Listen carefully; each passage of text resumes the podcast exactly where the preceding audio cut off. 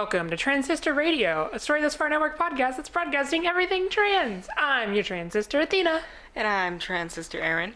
and this week we are a a bit delayed. Apologies. Sorry. Life. Uh, life, yeah, shit happens. Vacation and then jobs. I got a then- job. Yeah, you got a job. You're Fucking an finally. Indiana citizen with a job. Jesus. Welcome to the Fuck the job market daily- right now. Yeah. Welcome to the day-to-day life of working for corporate America. Which I was already doing, but had to move. Well, before you were working for governmental I mean, America. it's still bureaucracy, whatever. Oh yeah, it's still shitty. Yay! Anyway, Anyway, what are we talking about this week? we are talking about uh, something that came up while we were at Gen Con, actually, Yay. and something that we saw repeatedly there. Um, and that is the importance of safe spaces. Yes, and what is a safe space? So a safe space is a place, and and they, I, I mean, I, I don't know, they, they probably have lots of definitions, but the, the main thing behind a safe space is it's safe to be who you are there. Mm-hmm. You are free to express yourself, free to be your identity, and and be free of the worry of discrimination or persecution. As long as you are also respecting the freedom and safety of others. Yes, you are not free to be an asshole. Yeah, there are you go. Free to be yourself, and if yourself is an asshole, then you have serious problems and need to reconsider your probably life yeah, choices. then you are making the you. It is a safe space from assholes. Yes, you are a the good way reason to it think is a it. safe space if you are an asshole. If you identify as an asshole, then you're probably the president of the United States right now. but anyway, sorry, that was a dumb joke. No, that I stand by that joke. All right, I earned that joke. I'm tired. Hi. so safe spaces, the importance of safe spaces. Yeah, and the reason I wanted to bring this up is when we were at Gen Con, there and and I don't know if they did this last year because I missed last year, but I went the year before, and this I didn't remember them doing this explicitly. Mm-hmm. But this year they did a few things that I thought were really a kind of a step towards making a safe space and a non-discriminatory environment. Yes. Uh, and the, the most noticeable one was literally the instant you walked into the convention. Every single possible door that you could enter the convention on had a sign on it. So you literally could not miss this sign, regardless of which way you came in the convention center. Because, for context, for anyone uh, who doesn't know what we're talking about, we are talking about Gen Con. Um, it doesn't actually stand for anything. It's the reason just- it was named after Gen Con, it, they- wanted to do a ploy on Geneva Convention because it used to be a wargaming convention, and now it is just a tabletop board gaming hobby convention. And It is- not just like any, it is like fucking massive. it is the world's. I don't know if it's the world's, but it is at very least the United States' largest board gaming convention. We're Um, talking like, I think easily tens of thousands of people, maybe hundred, a little over a hundred. So current numbers, I think, put it at seventy-five to eighty thousand. Yeah, it's year. fucking massive. Yeah, it is. It is an enormous convention, and for context, it takes over most of downtown Indianapolis. So it takes over the Indianapolis Convention Center, which is several miles of convention center. Mm-hmm. It takes over Lucas Oil Stadium, which you can get to through a tunnel that connects the convention center. It takes over most of the hotels Secret that are near there. In fact, many of the hotels open up rooms as convention space because there is just not enough room. There is an old historical train station there, Union Station, that also opens up as part of Gen Con. Um, the station. oh my god. secret, secret, secret, secret tunnel. Oh my god. Where are my Avatar fans at? Yeah. Oh my god. Oh, you're adorable. Anyway, um, so the reason why is so literally every possible door that you could use to get into the convention had a sign on it that said like basically we do not tolerate discrimination of any kind. It essentially said anyone who is harassed or discriminated against or feels persecuted is protected here and you are like within your rights fully to report any discrimination or any um, hatred or, or any hate speech to con security and have the offending person removed. Like it was that kind of an environment, and those signs were everywhere. Um, and accompanied by things that this is probably the only, I guess, safe space ish stuff that I'd seen at a con, which is the cosplay is not consent, and it was Mm-hmm. that was plastered on like standing boards on the inside, and I think Yep. it's t- like their very first priority is to say everybody should be safe here, and then to go on to say like, yes, literally everybody should feel safe here. Yep. And they also partnered with, um, I don't know the exact name of the organization. Mm-hmm. If I dug up out the con book, which I still have somewhere, I could find it. But it is uh, an LGBTQ organization for people who play board games, so gamers. Really? Like, so we actually, they were giving out ribbons to put under your badge that Oh, was yeah, either yeah. ally with the rainbow behind it or gamer, G A Y M E R. Yes, and yes, I did get Aaron some. and I got gamer ribbons uh, to put on your badge to indicate, you know, which which one you were. They had Pride T-shirts, so I have a Gen Con Pride T-shirt that is the Gen Con logo, which is just the words. and I Gen got a pride shirt and hat yeah, which has the it's Gen Con, but in the in the rainbow, rainbow colors. and it's explicitly labeled as pride shirt and pride hat when you buy it. So. they just had, and then like in the con book, they had events that were called out and highlighted for LGBTQ Mm-hmm. awareness, and it was fabulous. And this is the first year at Gen Con that I distinctly remember seeing other trans people who were free to identify as trans people. yes, and, and- proud. A lot of them had like buttons Yeah, like- on their gear and Yep. the flag. Yeah, like trans ribbons, like like trans pride ribbons, trans pride buttons, trans pride flags, and Mm-hmm. I mean there weren't, you know, it wasn't like everybody was a trans person in Gen Con. That would be TransCon. Um, but no, Not to they, be confused with TrainsCon, and once you get Trans TrainsCon in there, man, it's just it's just so everything confusing. goes. Everything. It's is- really off the rails. Yeah. That's the one I was looking for. Oh my god. So the reason that that was so fabulous is it was the first time I've gone to and and first off by the way, like I said it wasn't everyone, but it was probably proportionally everyone because if you think about like I think something like trans people make up like 1 to 5% of Americans and like I would estimate that 1 to 5% of the people I saw there were trans. I saw I'd say that number's even lower just because a lot of people are scared to be. yeah, but Yeah. there were still like so many Higher, people there whatever. and it it wasn't even like oh this person you know is perfectly passing has been on hrt for 10 years has had lots of surgery and is wearing a trans pride ribbon and you never would have ever known if they didn't have a trans pride ribbon like there were people like that there too There's- but it was also people who were clearly like testing out the waters for the first time who were there with friends who were and and that was so in, incredible to see because that to me is important. It's important to have spaces like that where you can be free to be who you are and be who you want to mm-hmm. be without this worry. And it, it was a what I, what I want to call is like a noticeable representation. Yeah. Like a lot of people are afraid to be who they are, to experiment with who they are in certain ways, and with this area, you could tell that there are people who felt comfortable to try and to express and to be proud of who they are, what they've been through, and what they are trying to figure themselves out. And I've it's so nice to see a welcoming environment like that because that is one of the perfect places you can go to if you are actually trying to be like I want to try a different presentation just to try it and are scared to go to like a Walmart or something. Mm. Like this is a literal safe environment that you can go to and know that whatever is going on, you can feel welcome. And I think Yeah. that is so overlooked by so many people is that feeling of being welcome regardless of any sort of presentation or your own comfort levels just seeing that kind of anx- anxiousness that somebody might have. And that was something that i dealt with a lot was i wear my anxiety on my sleeve 100% regardless of what's going on whether it's me being uncomfortable with either gender presentation or uncomfortable with my outfit in general or just uncomfortable with something. You can usually tell that i'm fidgety and nervous about something. And it, it's it's just so nice to feel like welcome. I only had one moment of like I could feel anxiety, and it's just because there was a massive crowd that was like swarming around mm-hmm. us, and I was like, I need out now. Yeah. And that was it for four days. I am a fucking introvert. I don't like lots and lots and lots of people, but I was around tens of thousands of people for four days straight and only had one very brief moment of any sort of anxiety over that. And I think that says a lot about that idea of what that safe environment felt like to me.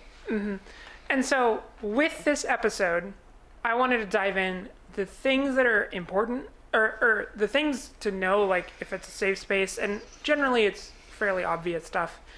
Um, and then the reasons that that matters and why it matters that we have safe spaces for for com- community members. And I imagine many of you who are listening to this episode will already know the importance of safe spaces, but I think it's important to discuss because it's easy to forget something that we may have in our own lives that other people may not have access to. And Right. how much we need these kind of spaces that are safe for all and for anyone to go to because Yes. they really are critical. hmm And there's there's so many things that can help feel can help somebody feel really welcome and safe in an environment too. And we wanted to talk about some of those aspects that really help that stick home. So you can go to a place, but you want to be treated as if it's a safe space, regardless, and whether you have a label or not. It's got to feel it for it to actually be a safe space. So Yep, absolutely. So let's start with ways to know that you're in a safe space. And this is where, like, there are not many quote unquote safe spaces that advertise themselves as safe spaces. There are plenty, mm-hmm. but there are also many that do not. Like, Gen Con is the first con that I've ever been to that explicitly did that. yes, The other cons that I'd been to that felt like safe spaces were safe spaces because of the community that they were putting them on. And the ones here that are prime examples are uh, fur cons. more of a like unspoken rule kind of thing, or Specifically because the FurCon is like FurCons are like 90% LGBT people. like most most FurCons are made up of most furries are stereotypically gay men and now there's also a lot of other identities but like that kind of they were kind of the foundation that started hosting FurCons. Um, and so now it's just grown into this extension where the furry community, in many ways, shares many things with the LGBTQ community. It's like having a subset of the LGBTQ community that just happens to like wearing animal costumes. um, and it is so in many ways like my first FurCon I ever went to. You know, it, it, literally almost every person on the staff was somewhere involved in the LGBT um, scene or, or, or whatever was either gay or, or bisexual or actually the first fur con i ever went to the person handing out badges was a trans woman. It is the first trans woman i'd ever met in person. Um, and there are so many people that you interact with in the furry community that are lgbt and they never or lgbtq and they never advertise this like this is not like we are a safe space come here. They do have in the con rules that like you can't be discriminatory and all that stuff but that's more like standard you know don't don't be a dick. Don't be a dick. Rule. um but that's why like there are some things we're going to talk about here that are probably never going to happen in a in a quote unquote safe a real safe space quote unquote um, that the reason I want to point them out of how you can know that you are in a safe space is because if you are somebody who is in a space that you know is safe, if you're going to a convention or you're going to um, a, a gathering or something where you feel comfortable to be yourself, I would encourage you to try and keep these things in mind. These things that help other people know it's a safe space because they are things that you can do. For example, going to a FurCon and seeing a bunch of people wearing rainbow ribbons that say LGBT Pride, or going to Gen Con and seeing a bunch of people wearing ribbons that say ally or gamer is an immediate way to know that you are an LGBTQ safe space. Mm-hmm. And if you have access to something like that, like a trans pride button or a rainbow lanyard or anything, even if you think you are the kind of trans person who is obvious to everyone that you are trans, A, you are probably not as obvious as you think you are. B, it doesn't matter because seeing those kinds of ribbons and that kind of evidence is so critical for somebody who is questioning or unsure or not confident in themselves to feel mm-hmm. comfortable speaking about it. If you are saying, I am one of these people and this is a place where it's okay to be one of these people, that can be the number one thing that gets somebody to open up. It was one of the number one things that got me to open up and figure it out. Mm-hmm.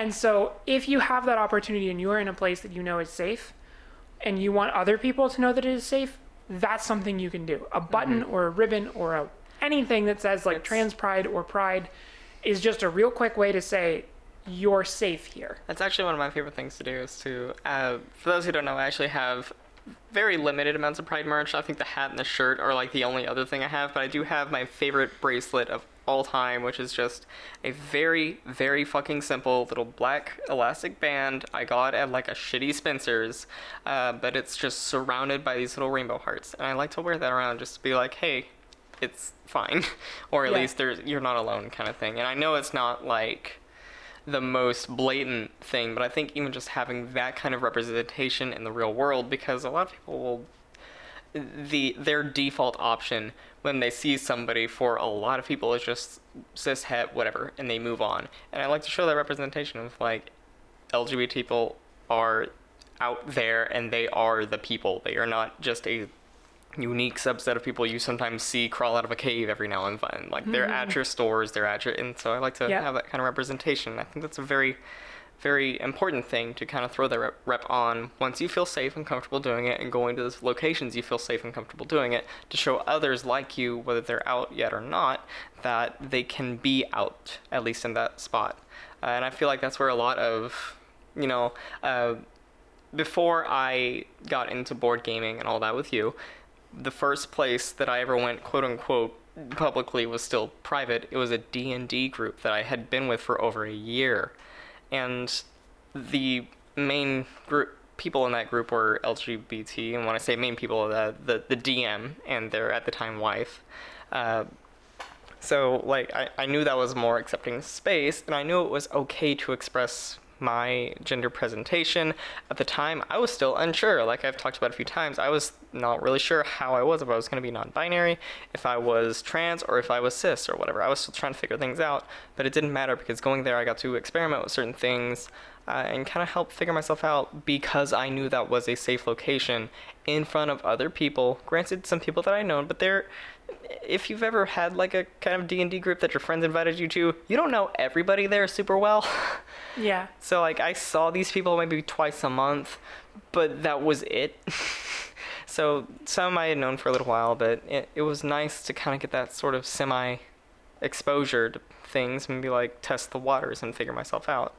And without that sort of safe space, I really legitimately don't think I'd be as far along in my transition as I am because I'd still be too scared to go to the store.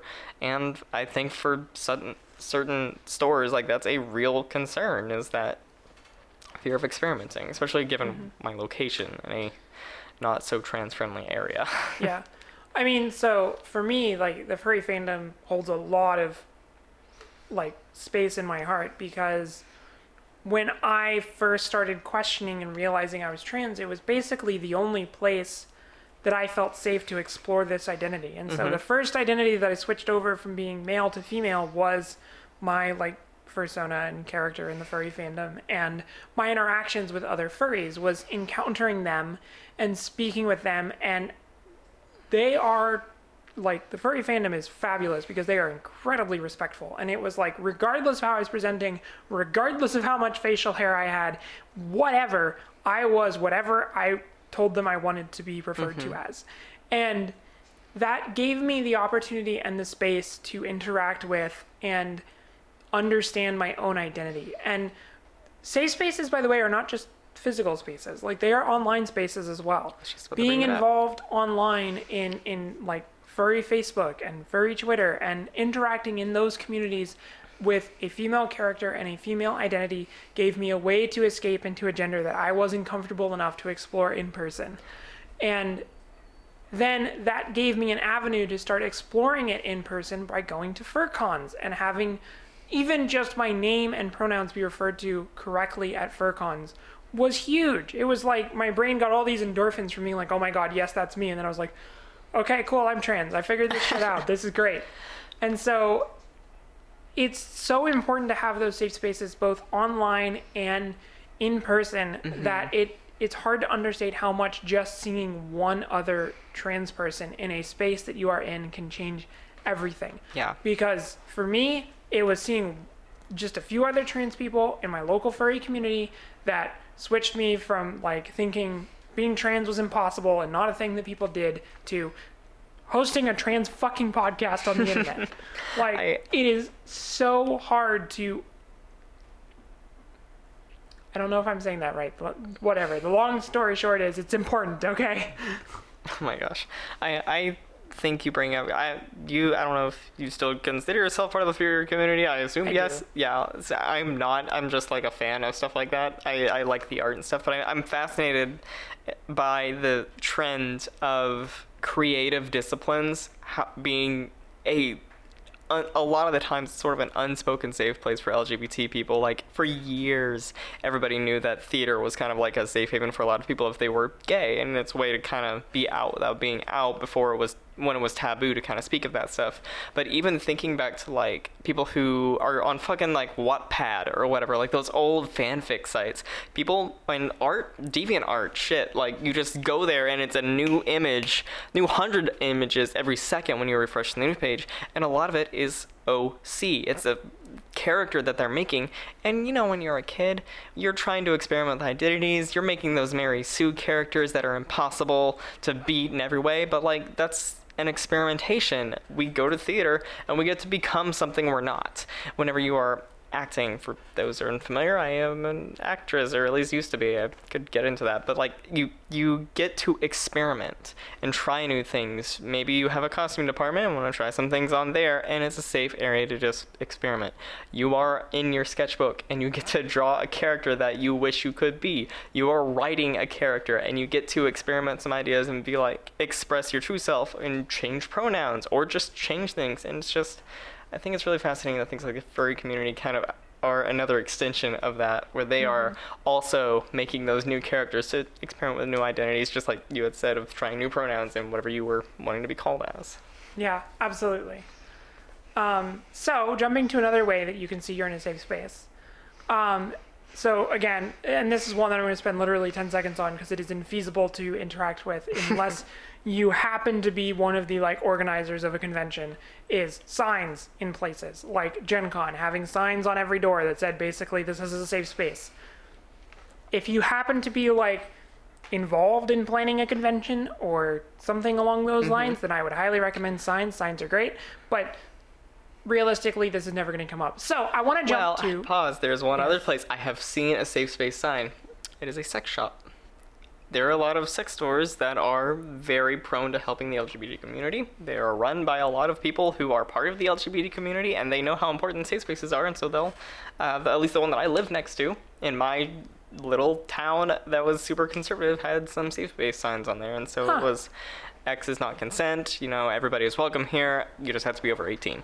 And like that's that's another interesting thing that I thought was a nice little bit. I was like, oh, that's cool. well, okay then. So, So yeah, there you go.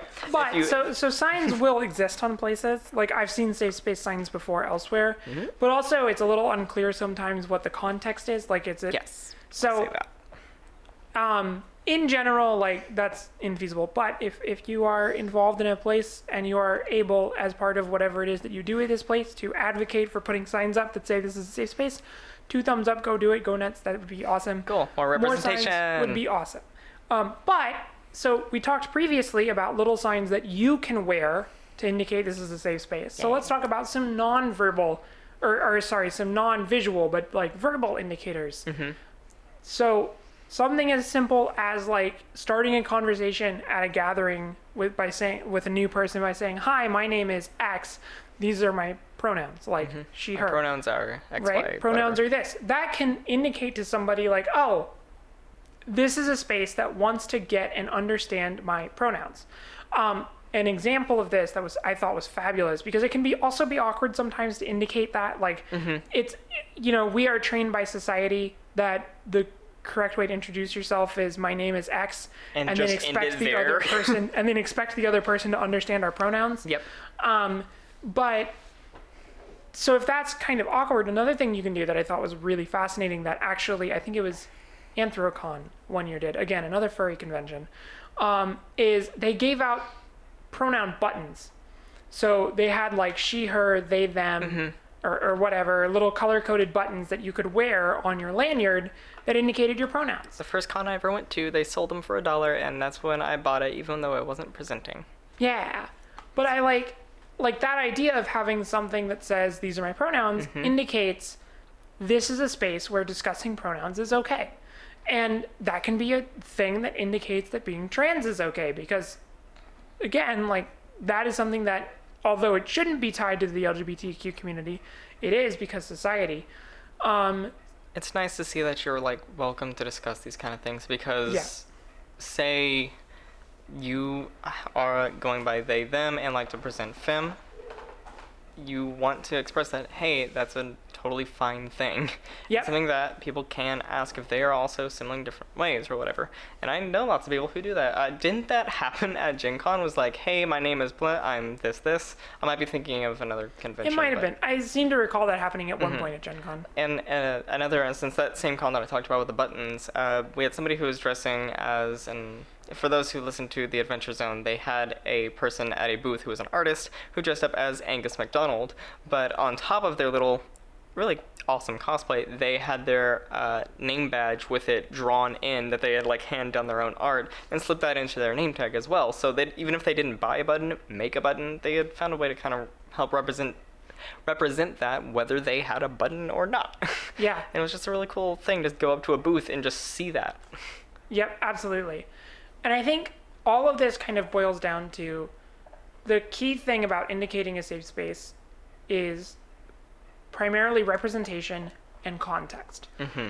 You can say this is a safe space and have no indication on what kind of a safe space it is. It could be a safe space to discuss, I don't know, atheism, which is a very different safe space than an LGBTQ safe space. And realistically, what we would love is that every place that labels itself as a safe space is a safe space for everything. But that may not be realistic. And someone who is worried about presenting or or speaking about certain topics or speaking about being trans or or whatever it is, it's they can uh, speaking from experience here because I do this constantly is it can be hard to know whether the space that you are in is going to be welcoming to whatever it is you're discussing. And so the more ways that you can be a parent and provide context to what kind of a safe space it is, the better. An example of this is the Gen Con signs explicitly called out identity like identity discrimination in their little fine print. And so anyone who needed to hear that message could see it on the doors that they were walking in.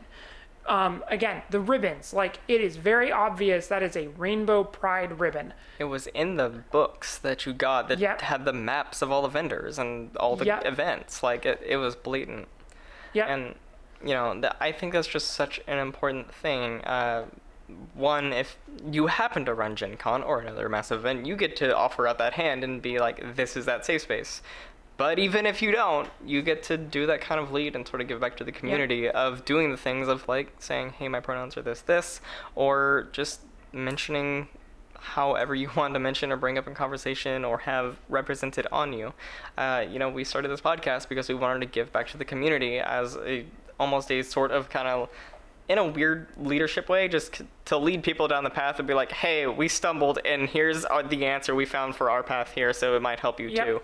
In that same way, you can do the same thing. It doesn't have to be a fucking podcast or a comic. It very well could be, and you are more than welcome to start and do that. But if you are just want to kind of help do something small, buttons for visualization, saying pronouns and various things, and finding these kind of spots that are already designated safe spaces and just attending. Like just having numbers, you know, showing that we're here and there's support, you know, I think is some of the small ways you can kind of help do that. Yeah, absolutely. And I think this is it, it's a combination of both the context of knowing what kind of safe space it is mm-hmm. and representation of seeing people there that are, are like you. And those two things together matter, I think, more than anything else. And anything that you can do to help with that is amazing. Anything that can be done, period, is amazing because these spaces are so critical to give people opportunities to present themselves and be free in who they are. In a lot of cases, it's quite literally life saving. Yes, absolutely. And I think like we've kind of spent a lot of this episode talking about not just ways to to know that you're in a safe space, but Mhm. also the effects of being a safe space. Yeah. So even though we've said it a lot of times, let's say it now. What are some of the positive effects of being at or having a safe space? it lets you make mistakes. Yeah, it lets you make mistakes. and that's big for people with some big anxiety issues like me is i don't want to make a mistake i don't want to be embarrassed or make say something wrong or have my voice trip funny or have some clothing item that doesn't look so great on me. And I feel like safe spaces get to take that anxiety away or at least Yep. really numb it so that you can be like, "Oh, even if there is some sort of mishap that is not as ideal as you want it to be, uh, because that's all that matters is you being comfortable in that kind of situation, it still numbs that anxiety knowing that the only person who's going to be concerned about that is going to be you.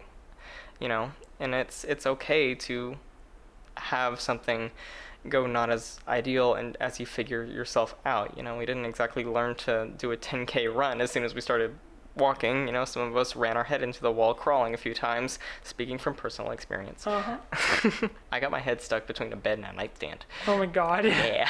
Uh, so, you know, little missteps are going to happen, and having a safe space lets you know that it's safe to learn and Yeah. to figure things out.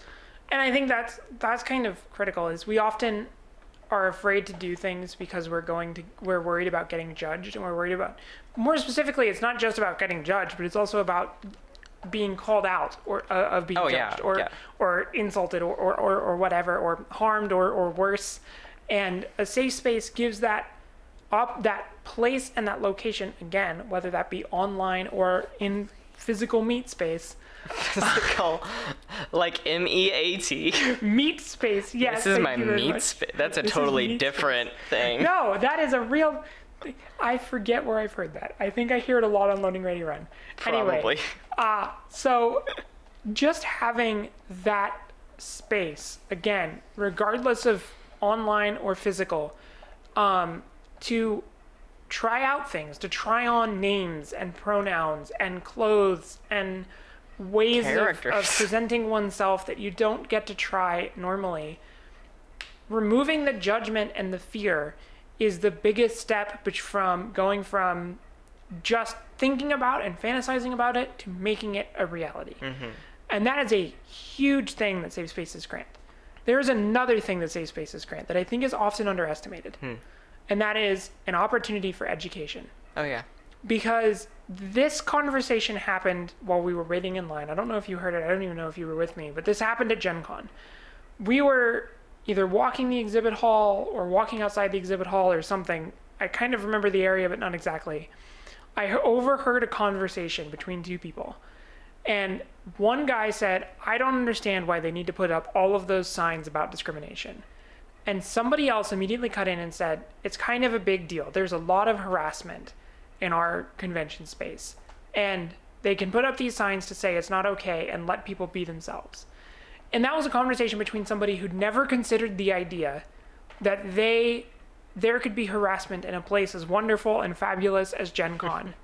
and all of a sudden, because Gen Con made the decision to put up these signs and, and make an effort on behalf of a community that is often harassed, and by the way, it was not just LGBT, it was also like female gamers, because That's the know, thing. Like that is a huge thing that for some reason is still harassed, but like It's Gen Con is very underrepresented on the female gamer perspective. and so even just stuff like that and and again, like the cosplay is not consent, like they forced and brought about conversations that are important for people who don't often have to consider them. right. There was a vendor that uh, was by.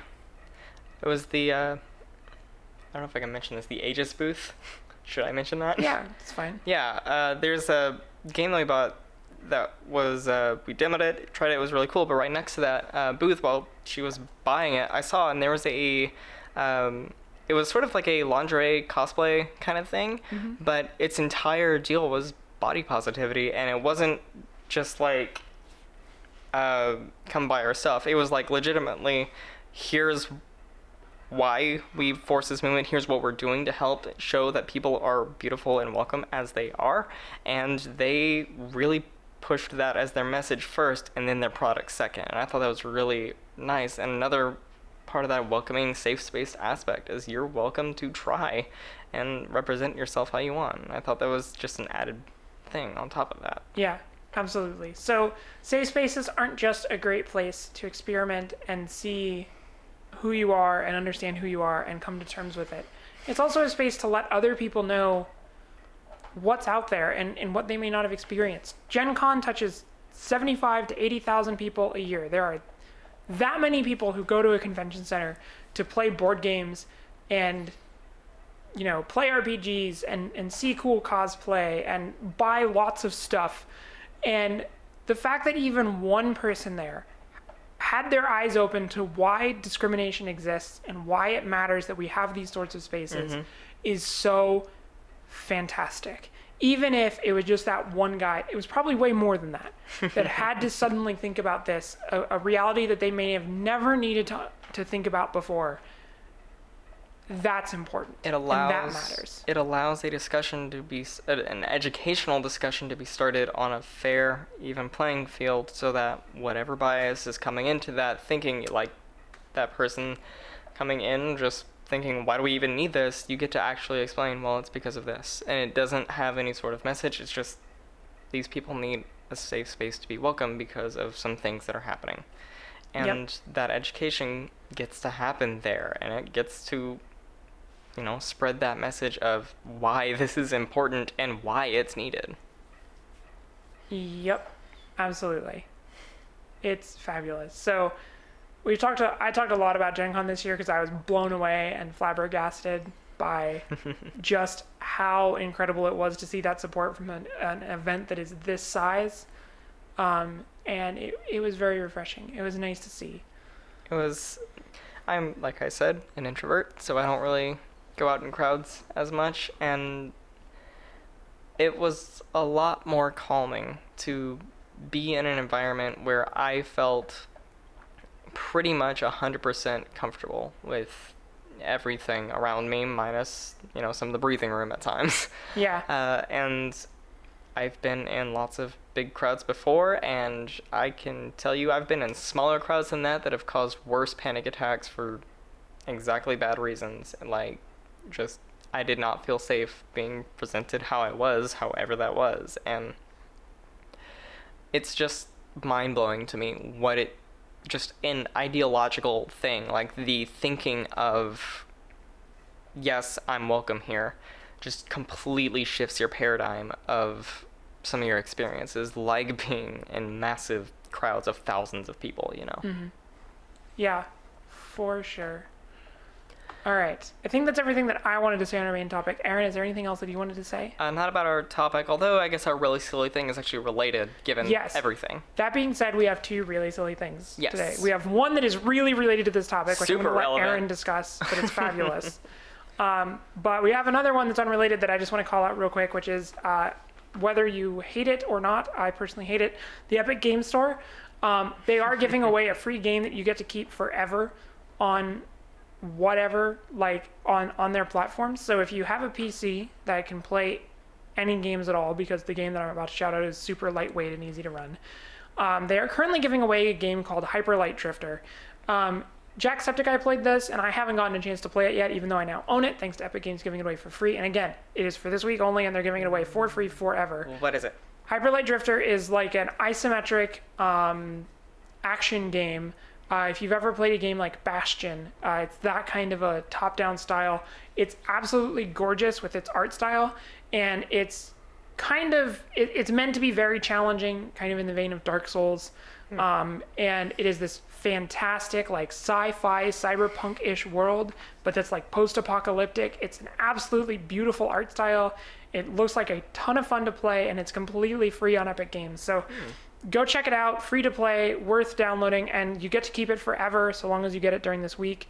Um, and that, just so we're clear, we are recording the day this episode goes live, so that is right now. Highly recommend it. I'll have to give that a look. I've It's heard a lot of good things about it. Totally free and totally worth checking out. So, uh, my mine, my RST, my really silly thing is actually exceptionally relevant. We've talked a lot about Gen Con just because that was a massive experience. And it was awesome. And We I'm gonna talk about it. episode on it. I'm going to talk about it just a little bit more because one of the things that I love about conventions is the Artist Alley. And at the Artist Alley, uh, I met a super awesome uh, artist who I, it's the only artist I actually bought something from because I was kind of concerned about money, but I still did it. Uh, it was uh, Sasha R. Jones. And they are, as they presented, like we just literally walked up, and this was their opener of them being like a very uh, gender. Uh, how how does their website put it? Like gender confirming. of. let's see. I'm an independent artist, illustrator, exploring the intersections of nature, fantasy, gender, queerness, and mythical creatures and beings. And they are just an all-around very welcoming uh, person and made me feel like I was 100% Yeah. in like a safe space. And I love the fact that he, or actually I don't know their pronouns. They uh, just like opened up their uh, demo like that, Yeah. like immediately, They're- like. Their whole art ethos, which I was immediately drawn to, is they are exploring like trans and gender identity in art.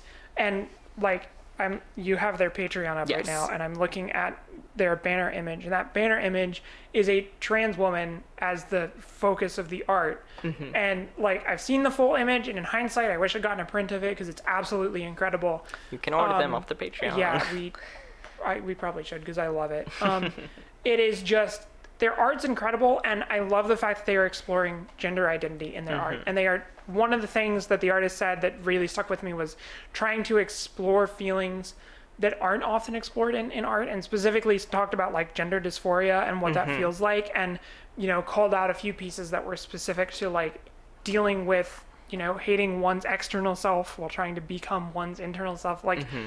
There was a lot of stuff that they discussed in their art that was very provocative and, and relevant to the transistor radio podcast Vibe. thing trans everything it was fabulous their art's incredible and they are absolutely worth checking out They are very. They're they're just an amazing artist. Very painterly. Very. Uh, I don't want to say Renaissance-esque. There's a style of this who, if anybody who's ever studied art would throw rocks at me or whatever, but like it's a very beautiful message, and they tend to use that aesthetic of like I don't know if this is a on purpose given their message. I'm assuming it is, but they use a lot of the trans pride flag colors, blue, pink, and Oh, that's a good white, uh, through like all of the pieces they had at Gen Con, literally Yeah. all of them. Uh, and it's just so, so like beautiful. Their aesthetic is just amazing. They're amazing artists. They're sending an amazing message, and I wanted to shout them out and give yeah you a chance. So you can find their website. It's literally sasharjones.com, which is spelled S A S H A R and then Jones, like the soda. Uh, j-o-n-e-s Yep, J O N E S. Or Wait, just n-e-s or n-a-s J O N E S. yes Uh, and their Patreon is just Sasha R Jones, but or Patreon slash Sasha R Jones. So, Yeah, they are worth checking out. Their art style, uh, if you ever played Magic the Gathering, their art style would fit in perfectly in Magic the Gathering. Mm-hmm. It's um, it is obviously fantasy art, but it is it is amazing. It, Just- just go check it out. It's so cool and it's so wonderful. It was so wonderful to encounter an artist who is exhibiting at Gen Con specifically trans related art. I thought it was Yes. incredible. And just if anybody minds about this, their images have nudity yes, in an it's artistic way. yeah, it's like the artistic tasteful nudity. That's what I It's meant by like a Renaissance esque kind Yeah. of nude art, you know, Venetian woman kind of thing. Yeah, so. it's not porn. It's tasteful It's art. nudity. It's And literal, like, it's- fine art yeah, nudity. It's amazing. It's so good. Go check it out. I rec- can't recommend it so enough. so beautiful. So that's my really silly thing. I will stop gushing about things I found at Gen Con that were awesome. I will never stop touch- gushing about them. I could have an entire podcast just about the cool things that I found at Gen Con, and it would last me until next year because I bought enough stuff to last me until Oh next year. So it, oh, I love Gen Con. If you ever get a chance to go check out Gen Con, go. Like it's Yep. worth it. It is worth every moment of it. totally, Um, totally worth it. Yeah, absolutely incredible. Okay, all right. That's everything that I wanted to say. Aaron, is there anything else that you wanted to say? I love our trans siblings. Oh, I love our trans siblings too. Well, with that, this has been Transistor Radio, a Story Thus Far Network podcast that's broadcasting everything trans. If you have topics you'd like us to talk about, please send us an email at staff at storythusfar.com uh, with TSR or Transistor Radio in the subject line. You can also contact us via Facebook at facebook.com slash storythusfar or on our Twitter page, which is at storythusfar. And if you're like me and can remember anything for more than 30 seconds, you can always head to www.storythusfar.com and find everything that I just mentioned and even more great content. so, anyway, that's it for this episode of Transistor Radio, broadcasting everything trans. We hope you'll join us next time, but until then, it's time for us to end transmission. Bye.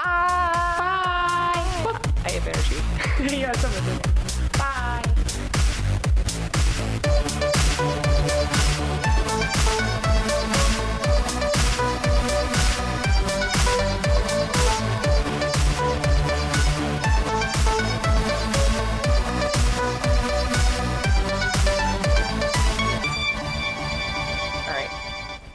Started. Yeah, let's get. Whose week is it? I don't know. Google. Google. Whose what- week is it? Whose week is it to record? Alexa, whose week is it? This might answer your question. really? A week is a time unit equal to seven days. It is Oh, a shit, what? time period used for cycles of rest days in most parts of the world, mostly alongside, although not strictly part of, the Gregorian calendar. In many languages, the days of the week are named after classical planets and gods of a pantheon. This is just gonna keep going. The names are Monday, Tuesday, Wednesday, Thursday, Alexa, stop! Saturday, and Sunday. Alexa! She cannot be stopped. She is ever present. We've been committed.